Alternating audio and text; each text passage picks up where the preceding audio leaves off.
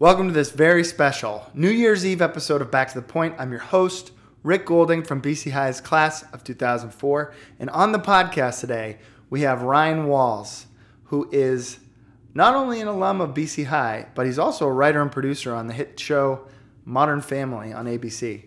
Uh, if you haven't heard of that, I don't know where you've been for the past 10 years. It's going into its 10th season. It's an extremely successful show.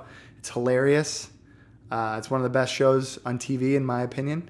Um, and Ryan writes and produces that show um, as part of a team of, of folks out there in uh, in California. And he actually joined us on Christmas morning by telephone. So I'm happy to report that uh, our first podcast recording by telephone was very successful from a sound quality uh, and just overall quality standpoint. Um, but I just I'm also very grateful to Ryan for taking time out of uh, his Christmas morning, which he his Christmas Eve morning, which he should have been spending with his wife or his family, um, and instead he was on his cell phone in in some uh, you know in some corner of his house talking to me. So thank you very much for that. Uh, before we get to the pod, uh, really quickly, I have a great idea. If you haven't subscribed on SoundCloud or iTunes yet to this podcast, how about you make that a New Year's resolution? And you can go and do that right now and check it off the New Year's resolution list, and you'll be rolling into 2019 1 and 0. So go do that right now. Subscribe on SoundCloud, subscribe on iTunes, get that done. Also, send us your feedback back to the point at bchigh.edu, at bchigh on Twitter, at bchigheagles on Instagram. Uh, I'm at Rick Goulding and the number three on Instagram. Those are all great ways to send us your thoughts. Um, and we want to hear them. We want to keep, you know, making this uh, something that folks enjoy and are excited about. Uh, and we're always willing to adapt and change and kind of make this podcast kind of be a living, breathing organism, um, so that uh, so that you know we can we can give the people what they want, give the listeners what they want. Uh, all right, so Ryan, uh, as I said, Ryan joined me on Christmas Eve morning uh, by telephone. Uh, and we had a great conversation. We, we talked a lot about what he's doing nowadays and what it's like to write for a TV show, um, what that process is like, uh, the parts of it that he enjoys, what he's learned kind of over over the course of his um, his career in writing. Um, we talked a lot about his uh, his time at BC High and uh, the things that he kind of got involved with there um, that really shaped kind of the direction that he wanted to go in. So there's a lot of good stuff here. It was a lot of fun. I I, I laughed a lot. I probably laughed maybe more than any other podcast. I think that might be the case. Uh, he just he just it, Ryan's hilarious, as you'll hear. He's he's hysterical. So, um, all right, well let's get to it. Here's Ryan Walls.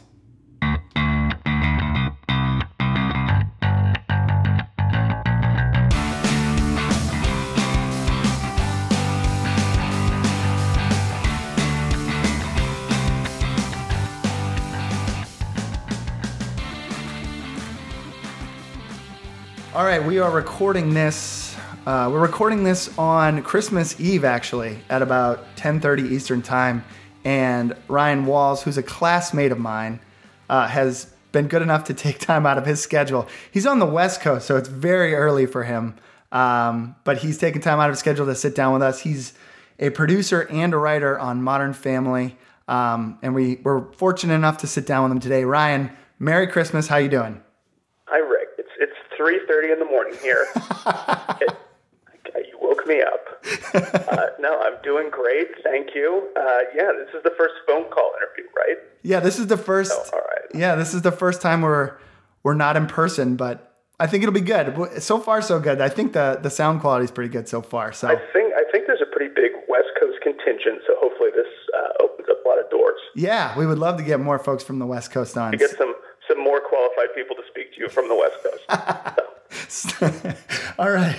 So, can you to start? I, I am genuinely curious um, if you could talk a little bit about what you're up to these days and what it's like to be a producer and a writer on Modern Family. Um, so we're in our tenth season, and we will do about tw- we'll do 22 episodes. That's our order, And so we'll work May through March um, writing and producing those episodes. That's cool. So when you say that you're going to work May through March producing and writing those episodes, what's the process like to, you know, basically write a season of Modern Family? Sure. So we'll all get together uh, May and start warming up those muscles. And basically, we sit there and we're like, okay, what do we want to? What are the stories we want to tell this year? Um, where do we want to see the characters go and grow? Um, so we have some big stuff planned for this year. So we decided that in May, and we kind of plot out how can we get there in our season. So we have a team of about there's 15 of us, and I work with some amazing people. I'm the young guy in the room. Um, so the people I work with have worked on everything from you know uh, Golden Girls to Frasier, Wings, all sorts of stuff. Um, really classic shows. So I've been learning a lot there. So I sit with these guys and these women, and we uh, kind of plot it all out. We do the brush strokes, and then in our week to week, we kind of figure out the finer points to the season. So basically, we'll break an episode, and then someone will be assigned that episode, and you'll go off and you'll write for a week. They give you a week to you go away. Some people go work in hotels. Some people lock themselves in their basement um, and they come back with you know a 35 page script, and then we all work on it together as a group and kind of fine tune it, and then we have a table read, and our amazing cast comes in and they perform the you know the script, and then we make more changes from there. And then the next Monday after the table read, table reads are always Wednesday, and then following Monday we uh, we film the episode. Wow, so that's pretty cool. Do, when the when the uh, the cast comes in and does the table read, do they have the opportunity to weigh in and kind of give you guys notes or edits on the script? Um, these guys, the cast is unbelievable, but they'll, they'll definitely ask questions like, "Hey, what what here? Like, um, just about this. What's my attitude here? Uh, you know, simple things like that." And then when we're on the stage, it's definitely collaborative. If there's something that's not working, or there's an idea, maybe an idea how to make it funnier, it's it's it's so collaborative. It's really cool. So if it's your episode, you're on set with the actors, and you're kind of just yeah, you're just working it the whole time. So it's pretty great. That's that's awesome. And what is it like? You know, what's it like to be part of something that has such a long runway for kind of its creation, and then to sit down, you know, and tune into ABC and watch those episodes. What's that? What's that feel like? You know, going from beginning to end. It's pretty cool. I mean, when I, jo- I joined the show in season seven, so this is my fourth year there. Um, but I was such a fan of the show, and I think it's everyone's mom's favorite show, including my own. so when when I got this job, uh, my mom was very excited. Um, and what's so great is you learn very quickly the people that work on this show they they take so much from their own lives and they put it in their show in the show, which is great most most of the time. But say your spouse has a funny quirk or something happens, you bring it up in our writer's room and it makes the show. Usually that person finds out when they watch it on TV. Uh, and so they've been, you know, their spouse has been outed for telling them, telling a story about them in the room, which is always pretty funny. Yeah. Uh, but it's, it's, it's really cool. It's really cool. It's such a, such a tight knit community there. It's the, you know, between the writing staff, the actors, and our crew, it's got to be at least about 150 people. And this group of people has been working together for 10 years now. Um, so a lot goes into making it. So it's really cool to see it, um, the final product when it's on TV. Yeah. And can I ask you uh, if you've taken anything from your own life and put it into an episode? Hmm. Okay, this is pretty good. We were doing an episode where it was going to be little five minute segments, and kind of the the idea behind that was how quickly can your life change in five minutes? and uh, my coworker Elaine co-wrote it. And if you haven't seen it, it's it's a she did a great job. It's a really funny episode. but um, Mitch and Cam are gonna go on a trip, so they're on the plane. They're taxiing, and they take their their plane medication. This this unknown plane medication, and this is something my mom does. And my mom is terrified to fly, and she takes a pill, and she is just like not. She's like kind of in and out of it, but she's kind of like uh, you know, wonky, a little out there when she's on the pills, but it allows her to fly and come visit me in LA. So medicine is great. um, but when I was growing up, she took it, and we were at a we had a layover, and I remember like, oh no, where's mom? We couldn't find her. My dad's like, oh, where's your mother? We got to go find her. And we found her in a Lids trying to buy a bunch of hats. We're like, what are you doing? She's like, oh, you guys need hats, don't you? get out of here. I think salesman was about to get like a $400 commission on all these hats. so he was not psyched when we dragged my mom out of the airport lids. But when we were breaking the story about Mitch and Cam, we said, well, was that, what's a weird thing people do when they, uh, when they take pills to go on planes? Uh, and I said, well, sometimes they go and try to buy like a thousand dollars worth of hats and people are like, that's not true. I'm like, oh, it's true. And I told the story that I just told you. And okay, let's do it. And so in the episode, Mitch and Cam, they take the sleeping pill. However, their plane gets delayed, so they have to get off the plane. And so then they're roaming the lobby, and they end up trying to hats. And so, uh, yes, my, my mom was happy. Thankfully, it was a good, it was a good experience overall. I was just going to ask you, what was her she, reaction? She thought it was funny. She thought it was pretty funny. She did. Okay, yeah. good. Yeah, yeah, yeah. Uh, shout out to Mrs. Walls for being yeah. so good. Um, no, that's cool. Uh, what's it like, you know, being, being, you said you've got a great kind of collaborative team. Um, what would you say is the biggest difference from when you first started to where you are now in terms of not only your role, but has anything changed overall in, um, you know, writing the episodes or your approach or anything like that? Sure. I think when I first got this job, it was like, oh wow, I'm like getting called up the big leagues from AAA ball. You know, yeah, be my only sports metaphor this entire.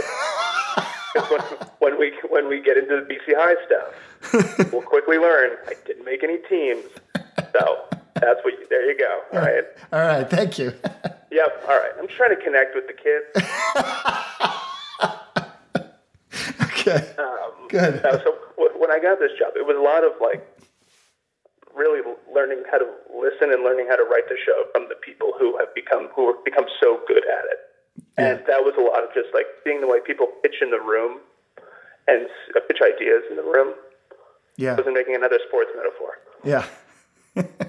so uh, just basically learning a lot from how these people do it. And what's so cool is when you're on when it's your episode, you're on set. And so from there, you know, you're learning from one of our showrunners will be on set with you and you know they're tweaking things. So you're really looking for, oh, I'm learning the pace of the rhythm of the show, and also like even when it comes to writing jokes, it's the same thing. It's like, is this the right voice of the character?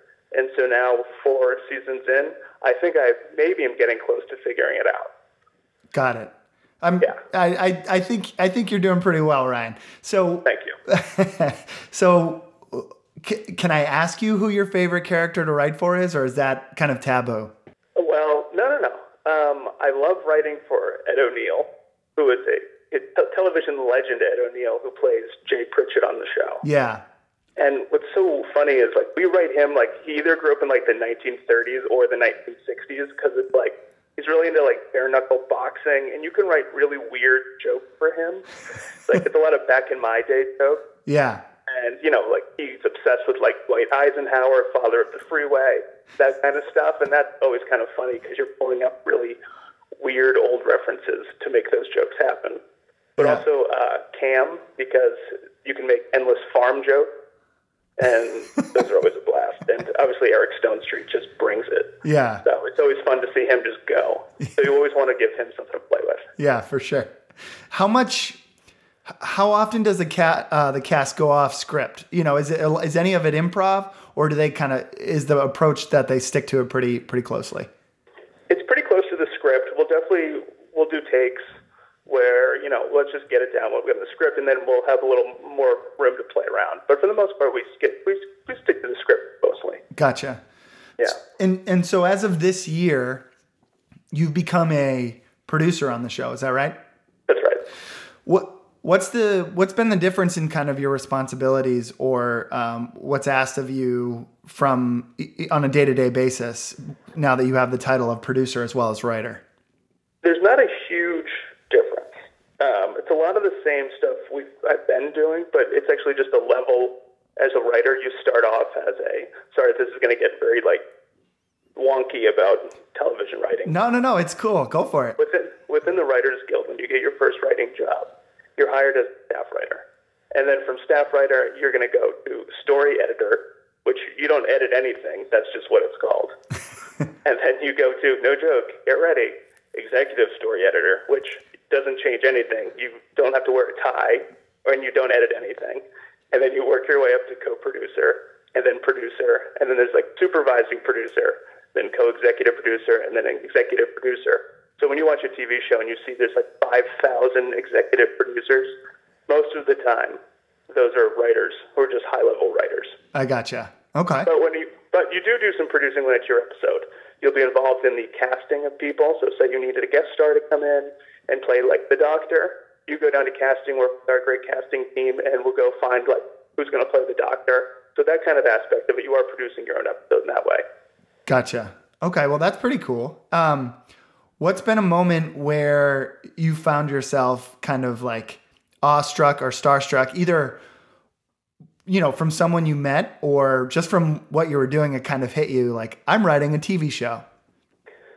Wow, that's a good question. I, I will say this: it's always every time we go to the table to do a table read.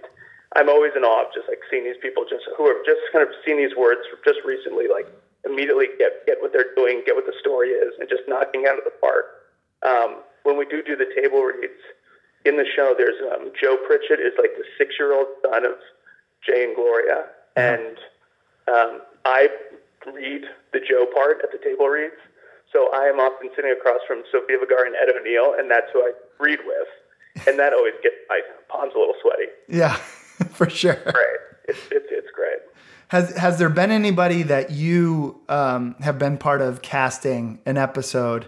Uh, you know that you wanted a guest star for that you brought in, and you were kind of like, "Wow, you know, I just I just said that I wanted to cast X person, and they came in and we're running with it." Uh, there was an episode where we were going to have, where we did have Jay and Phil own a parking lot together. So we're like, who would be like a crazy fun parking lot attendant? And we had a discussion about bringing in Niecy Nash. And if you don't know Niecy Nash, you have to look her up. She was in Reno 911. She has a show right now called Claws on TNT. She is unbelievable. and we reached out to her, and she's like, I'm in. And so I got to spend a couple days working with her, and it was like the coolest thing. She just crushes it. uh, so it was it was great having her there. But we've been lucky enough, to work, you know, Martin Short's been on the show. We just had like Ed Begley Jr. come in to do a part, and just really funny people come in and want to you know play around and do the part for the week, and it's great. Gotcha. And let me ask you about um, facing if you faced kind of any situation in in your um, uh, in your position as a writer where you've either pitched an idea to the room and someone has just said like no you know that that's just not going to work and sh- shot you down completely or if you if you've been on set or at a table read and one of the um, one of the members of the cast of the show has said I, I don't this doesn't make sense i don't want to do this we're not doing it We've never had the a cast member do that. They're very they put a lot of faith in us, and they know that we want the best for the show. So Yeah. everyone everyone's been pretty good about that. But routinely, routinely, I will pitch something that gets cricket in the room, and that is just like there's nothing better than a bunch of people who are like your comedy writing heroes sitting around you. And you're like, oh, I got that hot take. And you're like, here we go. And you say it, and then everyone just looks at you. And you're like, all right, here we go. Like, moving on. So, but guess what? You know what's so reassuring? From the lowest level guy to the top guy, everybody pitches a bomb sometimes. It's great. Yeah, so that was it was you're kind of getting at my my follow-up question. What do you do? How do you respond to that when you pitch something and it just bombs? Like what where do you go from there? I personally throw a chair and storm out of the room. I, I I don't respond well to it. I get so mad. and then I go outside and vape for 25 minutes. I come back in and I repitch the exact same joke. Okay. Um, no, you just you're like, all right, that didn't work. But why didn't it work? You kind of have to process it in your head. yeah. So so when when something bombs, does it help you as a writer uh, in a lot of ways? Oh, absolutely. Yeah. Because you're just getting it out, and if anything, maybe you're just warming yourself up a little bit. Hopefully, Yeah. but it's it's mostly it's a group of people sitting in a room trying to think funny things, and when it comes to jokes getting in, it is a meritocracy because if the room laughs, it goes in. and if the room doesn't laugh, you have a small fit, and then you uh, you know you move on. Yeah, I got you. Okay, cool. So let's let's step back a little bit. Um, what came before this? So if Oh uh, my god! well, actually, so maybe maybe it makes a little bit more sense to kind of start back at um, to work our way back from BC High to how you got here. Let's talk about how you ended up at BC High because I think you uh, you have a, a little bit of a unique story in terms of coming back to Massachusetts and uh, coming to BC High. Yeah, so my family, we moved from, we lived in West Chester, Pennsylvania, which is about, about 30 minutes outside Philly, up until I was in eighth grade. And then after eighth grade, my parents were like, we're moving to Massachusetts. And I was like, great. so I can't wait to leave all my friends and go to Massachusetts, where my grandmother lives. Yeah. And no, so we're like, okay, that was kind of always in the plan. My mom's from Scituate, my dad's Cohasset. But they were very smart because they knew the transition would maybe be tough. So they said, you know, I think maybe BC High would be a good fit for you. And I had heard about BC High because my grandmother actually lived across the street from Paul and Joan Hunter. And hopefully people still know who Paul Hunter is. He was like this legendary teacher and coach at High. My parents loved the school just because they loved Paul Hunter. Um, and that was kind of our affiliation with the school. But they said, you know what? Everyone at BC High is kind of like the kid. You know, because everyone's coming from these different towns. So it made the transition a little easier. So I did Eagle for a day. We came up on like a random, I took day off school in eighth grade and came up at Eagle for a day. And then, you know, took the test, got in. And I think I met you right around then too, that summer. Yeah. And, yeah, and so I do remember this before we get there. I remember my parents will bring this up. My dad said, when you go to BC High, there's a dress code. You have to wear, you know, khaki pants. You can't wear jeans, and you have to wear a button-down shirt tucked in. I said, okay. What do the girls wear? And they thought that was the funniest thing in the world, and that told me that there weren't any girls at the school. um, That's great. yeah, like, oh, okay. Yeah. So Tell me about the variant. No. Um, so I met I met you the summer before we started our freshman year, that's right. and there was a crew, Scituate crew, Yep. was going there, and I, you introduced me to a lot of those guys. Yeah. And this was obviously before the train. Not to date myself, this was 1830. So was train, this is before the train was running in Scituate. Right. So we had that. We had an hour long bus ride to and from school, Yes. and that was great. A lot of a lot of friendships forged on the bus. Yes. Very much so. Yeah. Yep.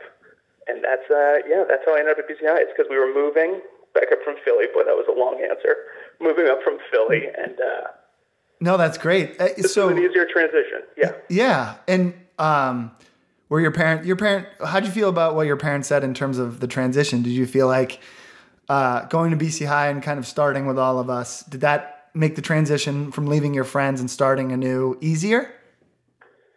Um, it, as as easy as that could be, Yeah. I think so. I think it helped Yeah. because again, yeah, people coming from all different towns. Not everybody knows each other. Where had I gone to Scituate High, people have been with each other since kindergarten. Yeah. Um, That's And you know, my parents were like, "And you'll probably get beat up." No, not at all. that didn't happen. Um, You're not gonna. Do, they're like, either you can start on the football team at Scituate High, or you can get cut from every tryout at BC High, but it'll take you an hour to get there. And I said, "Let's do it." Yeah.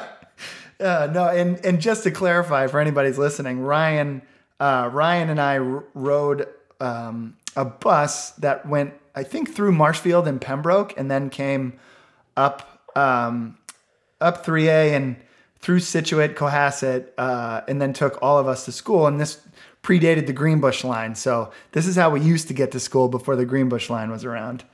Right. And there was a bridge. There was a terrible bridge in Weymouth that was being held together by like duct tape. and it would get stuck. It would lift up so boats could go under it. Yeah, that's right. That's right. And it would get it would get stuck and then we'd just sit there and we'd show up at school at like ten thirty and we're like the bridge stuck. So like, all right. I remember You'd that. have to go you'd have to go to talk to like Mrs. Penny Miller Yeah. office and be like, the bridge was stuck and she'd always complain about the bridge. Yeah. I'm, I'm just so you know, I'm happy to report that that bridge has been um, replaced. I'm sorry to hear that. well, um, so once we once you know once you started your freshman year at BC High, what was it like? Um, you know, obviously you were you were kind of getting integrated into uh, the group of friends that you mentioned from from Scituate because you lived there. But what was what was it like otherwise? You know, academically and and things like that for you as you started. I remember showing up. All right, let me let me paint a picture because this is a you know this is an audio thing. Yeah. I I weighed about eighty five pounds and I was five foot three. and I remember showing up on my first day, and Matt Stoller had a goatee, and oh. thinking, "Oh my god." Like I, when is this going to happen for me? this is great. and just seeing like the, the football team, our freshman year, the, the senior of the varsity football team. Yeah. Huge, huge people. Yeah, they, I think they I, won the Super Bowl. I, and I remember actually thinking, I can't wait. In four years, I'll look like that. This is great. I'll be six five. Yeah. Crushing it. Yeah. No. Um, so showing up, but I was like, okay. So roll up, but academically, I was like, "What are we doing?" And yeah. they're like, "We're gonna read, we're gonna read the Odyssey." And you're like, "All right, let's do it." And they're like, "In some ancient Greek." You're like, "Fantastic." and it was it was a little hard at first, but it was so everyone was in it together, and it kind of became common. It came, it's what we expected, I think. Very very quickly, they said, "This is going to be a lot of reading and a lot of writing." Yeah. And that was great because that kind of got me really into writing. Yeah. Okay. So so that's that's a great jumping off point. Let's talk about that. Do you feel like BC High had any impact on not only kind of the path you chose, but you know how how you write, how you approach things today? Definitely. And I think Phil Perry in an episode that if you haven't listened to everybody, you should listen to it. Thank you very much for the plug. Yeah. I, I didn't I didn't tip Ryan off on that for everybody listening. You sent me a, a mug with hard candies in it. Note that, that please plug please. the podcast. Yeah. especially especially the Phil Perry episode. The listenership was down for Phil. I don't know why. He's such a nice guy. It's not true. he does a good job. He's, yeah, yeah. He's also on Twitter. Yeah, yeah. Sent me a mug with hard candies. Uh, it was 2004. The class of 2004 was such a funny group of people. Yeah. And I know if you're currently at that school and you think your class is funny, it's not that funny. you guys are. Guess what? You guys are clever. You're witty. I bet you're. I bet you're a lot of fun. You're not as funny as 2000. okay. Just calling out so many people right now. It's fine. I'll see you at the reunion. Talk about it. Listen. Yeah. So, no, 2004 was such a funny group of people. Yeah. Everyone was just so much fun to be around. It's so funny, and if you kind of if you wanted to hang, you had to bring something to the table. And so it was like, okay, we got to what, what can I what can I throw out there, you know? And it's a little it was a little bit like a writer's room because you might throw something out there a joke and it doesn't get a laugh, and you're like, oh no.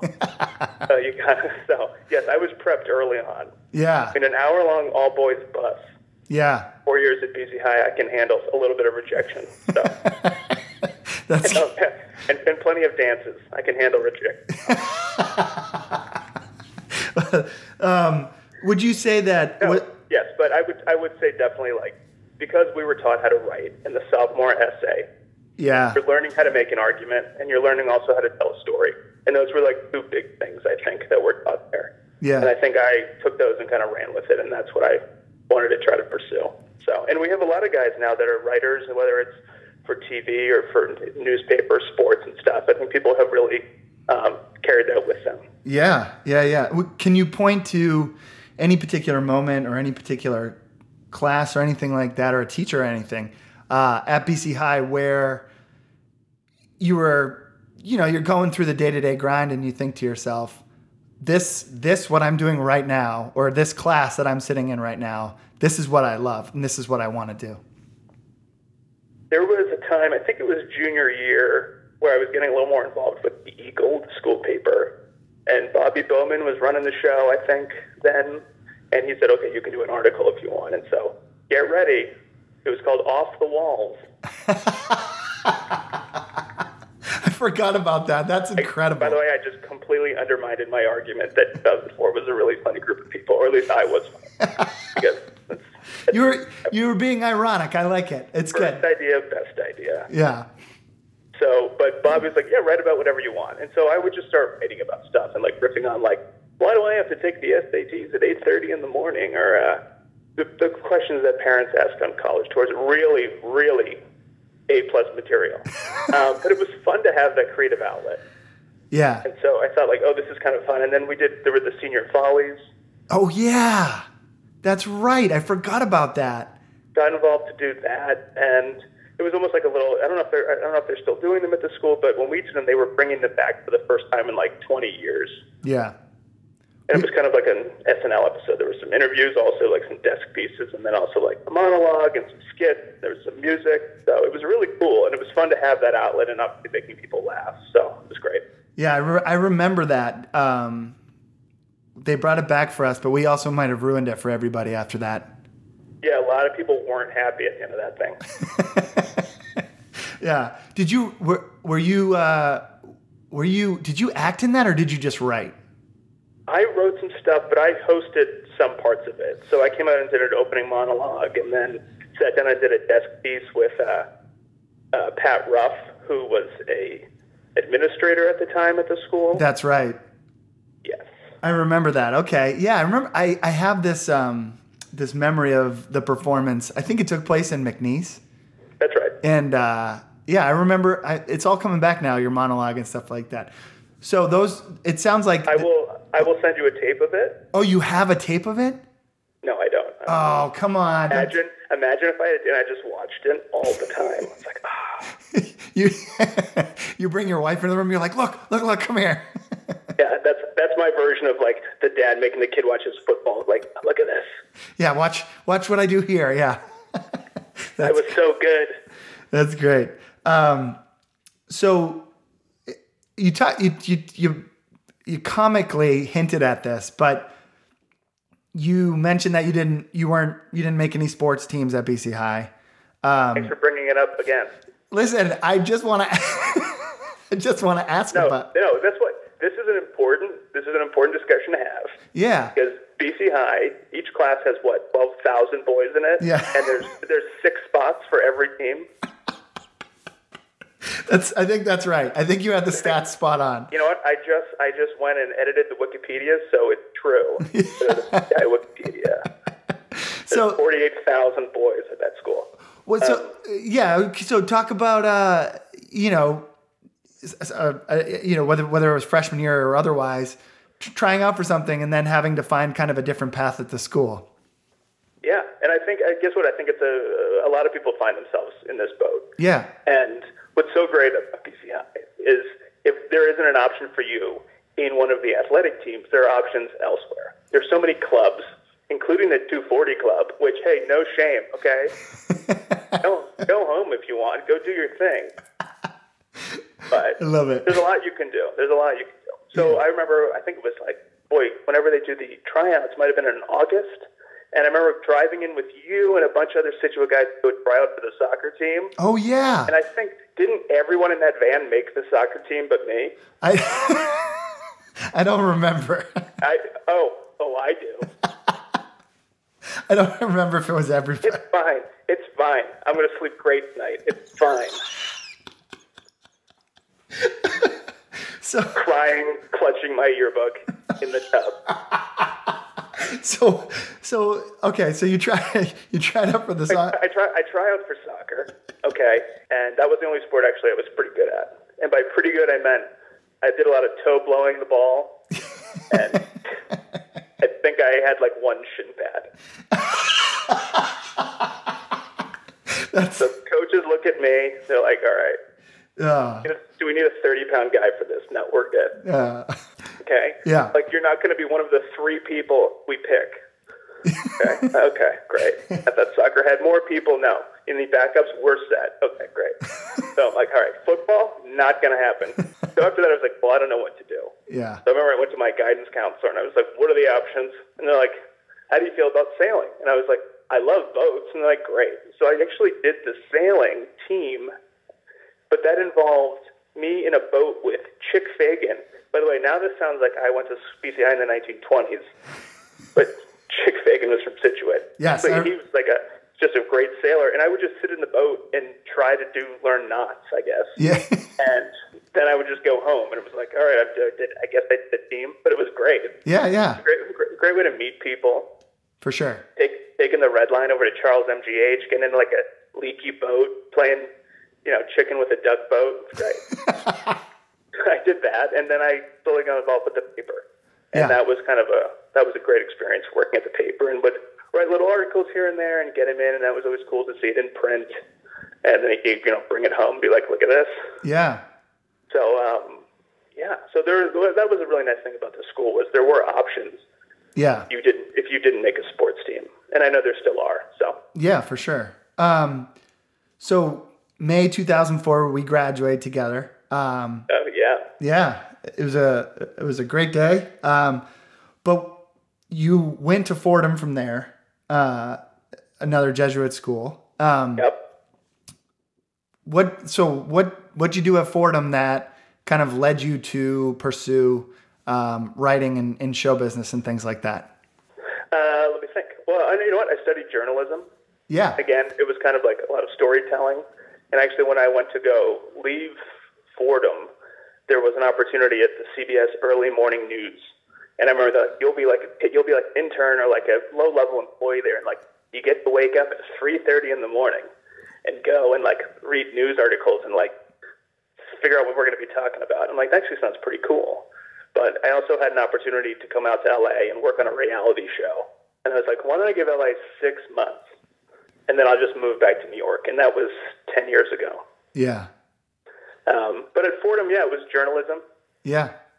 And uh, yeah, Did you? kind of learning the rules, learning how to tell a story. I took one TV writing class because I'm like, oh, this might be kind of fun. And my internships were in television and they were in comedy. I interned at Spike TV, which was a thing back in the day, and over at The Daily Show. And that kind of got my blood pumping to maybe pursue comedy. That was a great experience. Yeah. What was it like on the Daily Show? It was awesome. Yeah. So basically, they moved you around to every department. So you might be sitting with the director and you learn how they direct the episode.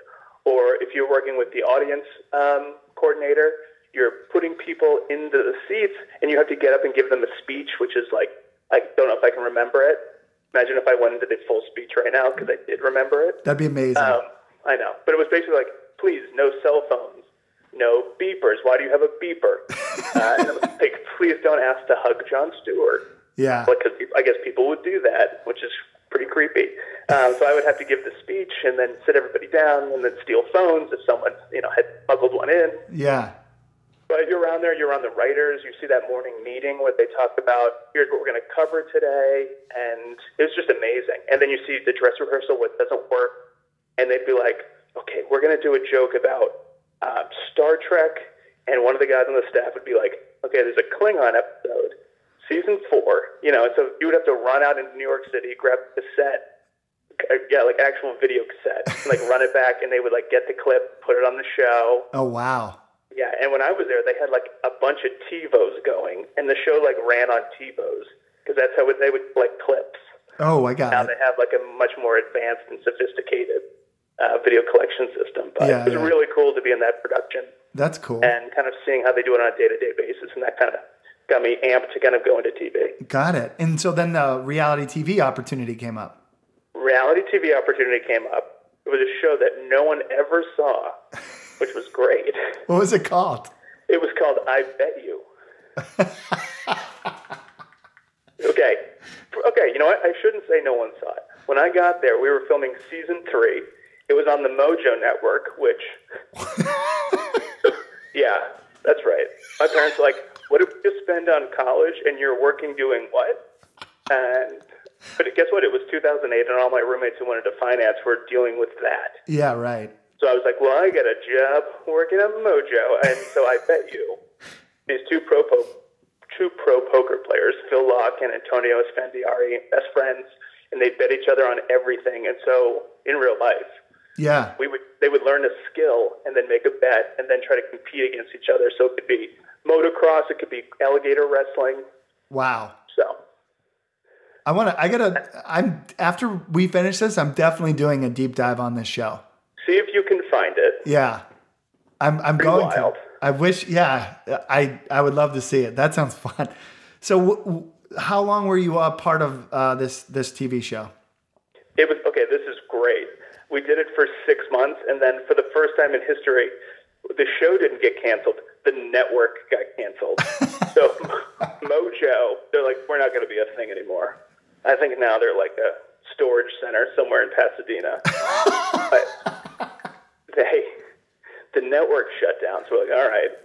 So we ended up three people I worked with went over and we started working for a production company that had a deal at NBC Universal Uh huh. and we were just doing development, and so it was a lot of reading script, which was like the best thing ever because you're reading a script and you're like, wow, this is so well written. This is where the bar is. And then you'd read a submission and you're like, this person has an agent? Oh my God, I got to keep going. I got to keep trying. Yeah. So the whole time I was doing that, was writing on the side and writing on the weekends, just constantly writing. And an opportunity came for an agent to read a script of mine. And he said, hey, not bad, but I think I maybe I can get you staffed on a show. And so I left that assistant job doing development to go work on an MTV show called Zach Stone is Gonna Be Famous. Okay. And Bo, Bo Burnham was the star, and hopefully people know who Bo is because he's incredible and his videos are very funny. He just wrote directed that movie Eighth Grade that came out this year. oh yeah, yeah. Um, so we were yeah, so we worked on that show and it was awesome because everybody in the room was young and just it was amazing. It was like if we write this, are they going to put it on TV? And they put it on TV, Yeah. and they canceled it Ah. because the premise of the show was, hey, don't want to be famous, kids. It's bad. Okay. And MTV's like, this goes against everything we believe in. so it the show was not long for this world. So we did one season and then it was canceled. okay. And then I was like, well, I'm a writer, so I got to go do more writing. And then there were no jobs. Yeah. Couldn't I couldn't get a job for almost two years. I was doing kind of freelance stuff, writing some animated ideas, and then I did get a great job, which was I wrote the sentences for the National Spelling Bee. So if you have ever watched the National Spelling Bee, uh, when they say, "Can I have that in a sentence?" Yeah. decided once the show started being aired on ESPN, they're like, let's make it fun. Yeah. So they're like, let's have some comedy sentences. So basically, with a with a guy that I had written with on Zach Stone, who was in the spelling bee as a child, he and I wrote the sentences for the National Spelling Bee. Wow. So we would write some, and then we would fly down to DC, and we'd have to write them on the live event. So I actually, despite the fact I never made a team, the back of my head has been on ESPN. There you go. Which is more than most most folks uh, who are in the class of 2004 and on sports teams can say. Well, well, well done. on the on the least athletic programming featuring the least athletic person from the class of 2000. uh, so, uh, yeah, I did I did that for a couple a couple years. It was a it was a full time job, but it was a great gig. Yeah. Kind of kept me a little bit fresh, and it was kind of just a funny thing to have on the resume when we go out for more uh, job interviews. Yeah. But thankfully, I did land into another um, TV show, so Yeah. worked out. And so was that uh, was that what led to Modern Family, or where are we at in terms of timing? There, there was another show before Modern Family called Angie Tribeca, and it was on TBS, and it was kind of in the vein of like an airplane and a naked gun. Got it. And that show was great because TBS was like, whatever you want to do. So I remember we wrote in like, what if there's a, a, a monkey doctor? Because like, this is like how crazy this show is. it was like a, a crime recreation specialist named like Dr. Luigi. And we're like, what if it's a chimpanzee? and then like the next day there's a chimpanzee there with, who can put on glasses. That's amazing. Yeah. Oh wow. I did that job. Um, I was on that show for a year. It just finished. I think they just filmed its fourth season, but I was there for a year. And after that year, um, uh, got on staff at Modern Family. That's really cool. It worked out. Yeah. Okay. So you know, obviously you're you're on Modern Family and I I it sounds like you're really happy there, which is great. Um, have you ever thought about writing like your own movie or anything like that? Yeah. You always have like a little side dream project, but it's also like you know the show's going to be wrapping up. I think I think there'll be a season eleven. Yeah, I don't. I don't want to. I don't want to put you in a position where you're uh, betraying any behind the scenes secrets. We're gonna. I don't think the asteroid's gonna hit till next season. Oh, okay. All right. Well, there we go. Yeah, I don't want to. I don't want to ruin anything. Yeah, that's breaking right there. the whole thing was a dream. Yeah. there we go. Ed, o- Ed O'Neill's character from uh, Married with Children wakes up. That's, that's the weirdest dream. Oh my God, that would be that'd be incredible. Um, no, so what's what? Yeah, what's what you working on on the side? If you can talk about it. Oh, everyone just always has like passion projects, but also just like it's good to write new ideas and kind of stay fresh that way. Yeah. But you know, look, looking ahead, there's so many now opportunities in TV and or what we call TV because everything is streaming, but Right. kind of just where it's headed. But yeah, I think when Modern Family ends, I'll have to take a look and see what's out there. And it's you know, it's, an, it's a very exciting time. Yeah. There's almost too much stuff. I was gonna say there's just this volume of content now where it's, you know, every streaming service, Hulu, Netflix, Amazon, everybody's just cranking out uh, new content almost every, you know, every month. It seems like there's four or five new shows. Four or five shows, and Netflix is now like committed to making like 90 movies. Yep. Average a- a year, and we're an average movie studio makes about 40 or 50. Yeah. So they're just going for it. Um, Yeah. Yeah, so it's going to be interesting when the show ends to see yeah what's out there and dip a toe and check out the streaming because right now we're on you know network TV, but Right. how much longer that's going to be around for. Yeah, right, right, right. Let's let's talk a little bit about um, if you have any thoughts or advice for anyone at BC High who's listening and is thinking about possibly you know going into this going into show business going into writing going into comedy writing anything like that if if they're sitting and they're listening to this what would you have to say to them Do not because I don't need the competition. oh okay well that's fair Kidding? No, I'm kidding. No, I'm totally kidding. stay away. Oh, please. Imagine if I was serious with them. My goodness. yeah and you're like that's it that's my answer I find out you came out here, I will crush you. i will find you and i'll make sure you never get a job no Um, no, I would say absolutely go for it. It's like if you survive four years at BC High, you're probably a pretty funny person, and you have you maybe have something to talk about. Yeah. and that's the thing. It's like, but if you do want to write, you have to write. You can't, you know, you have to just constantly be writing. That I think that maybe sounds like tired advice, but it's the truest advice that I ever got. Yeah. was if you have a free moment, if it's your passion, you have to pursue it fully. And there's nothing worse than a blank page, so fill it up. But tell your story. Don't, you know, if you're into sci fi, write sci fi. If you want to tell a small story, tell a small story. There's now so many outlets, and the need for creative voices is at like an all time high. yeah And I feel like, you know, BC High creates some pretty good thinkers. So come out and share that, you know. Yeah. Cool. Um, I have a quick question, a little aside for you. Did you ever do? Did you ever do or write stand up? No, oh my God, I'm terrified of speaking in front of people. okay. the, the idea that more than three people will listen to this is giving me a panic attack right now. I would prefer to be in a room with more, no more than three people. Gotcha. Uh, so no, I never, I never did any stand up, but that's also a great outlet if you're into it. Yeah. No. No. I was just curious because I feel like um, I was thinking back to the senior follies and thinking. I remember thinking that you and everyone on that stage that night did a really good job, and that a lot of the folks in our class could go and do stand up and be probably pretty successful. I, I, I could, I think that's true. Yeah. I, rem- I do remember that night, having now you brought it up, maybe losing a third of my body weight in sweat through my hands.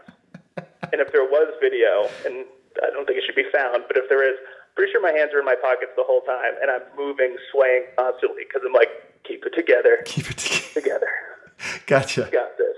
Yeah. All right, cool. Any any final or parting thoughts for folks who might be listening? Guess what? If you don't make a sports team, there's always comedy writing, Yeah.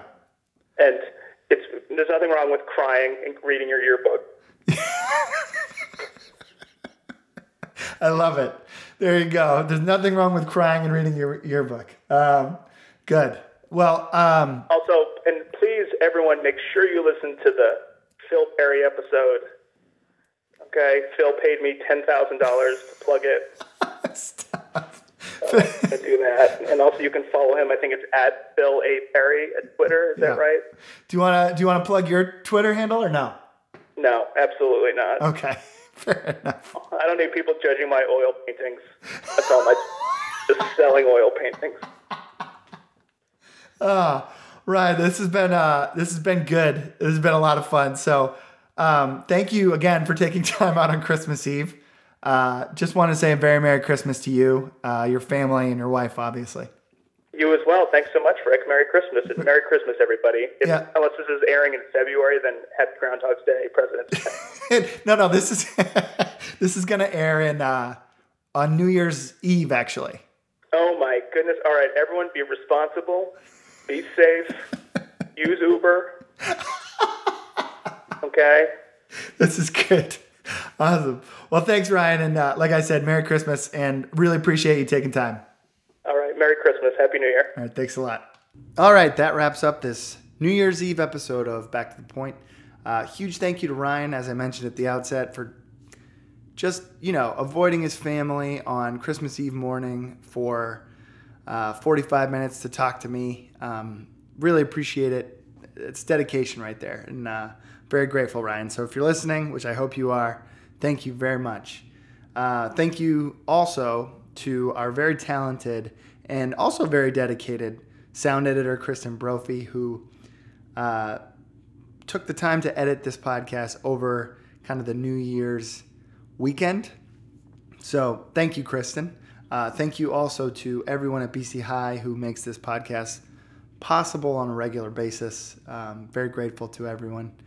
Um, and thank you to all of you for listening uh, and hopefully subscribing. This is the last podcast of 2018.